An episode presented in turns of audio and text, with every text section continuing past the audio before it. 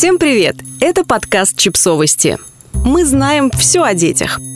Рубрика «Личные истории. Как отучить ребенка от груди без стресса и с учетом его потребностей».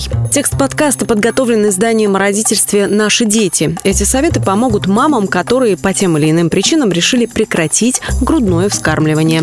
Грудное вскармливание – это не только кормление ребенка, это уникальный момент, когда формируется прочная связь между мамой и малышом. Отлучение от груди связано с эмоциональными, физическими и гормональными изменениями как для матери, так и для ребенка. И решение начать его может вызвать много сомнений. Когда наступает самое лучшее время? Как это сделать? ВОЗ и ЮНИСЕФ рекомендуют грудное вскармливание в качестве исключительного питания для новорожденных в возрасте до до 6 месяцев, поскольку оно обеспечивает детей всеми питательными веществами, необходимыми им для роста и полноценного развития иммунной системы. Также педиатры советуют продолжать грудное вскармливание до двух лет, комбинируя с подходящей по возрасту пищей для ребенка.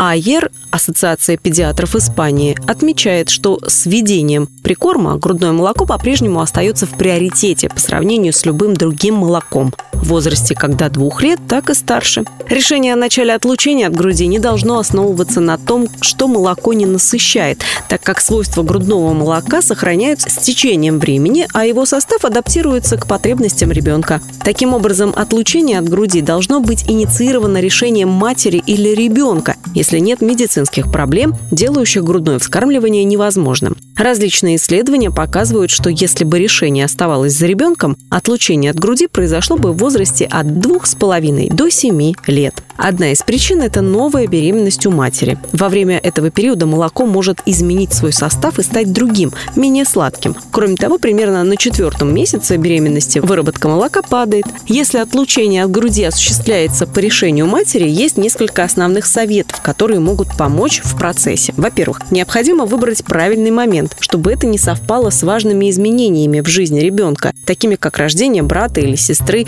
или поступление в детский сад. Желательно делать это постепенно. Одни дети могут отучиться от груди за несколько дней, другим нужны месяцы. Вы должны быть терпеливы. Кроме того, если делать это постепенно, то ваше тело привыкает к новой ситуации и регулирует себя. Если сделать это резко, то может начаться мастит. Существует правило, которое гласит «не предлагай, не отказывай». При отлучении не следует предлагать грудь, а нужно попытаться отвлечь ребенка, предложить немного еды или поиграть с ним. Однако, если он продолжает настаивать, тогда надо разрешить. В зависимости от возраста, если ребенок уже подрос, вы можете поговорить с ним, объяснив новую ситуацию. Сказать, что вам неудобно и что вы любите проводить время вместе, но также собираетесь заниматься другими делами. Подписывайтесь на подкаст, ставьте лайки и оставляйте комментарии. Ссылки на источники в описании к подкасту. До встречи!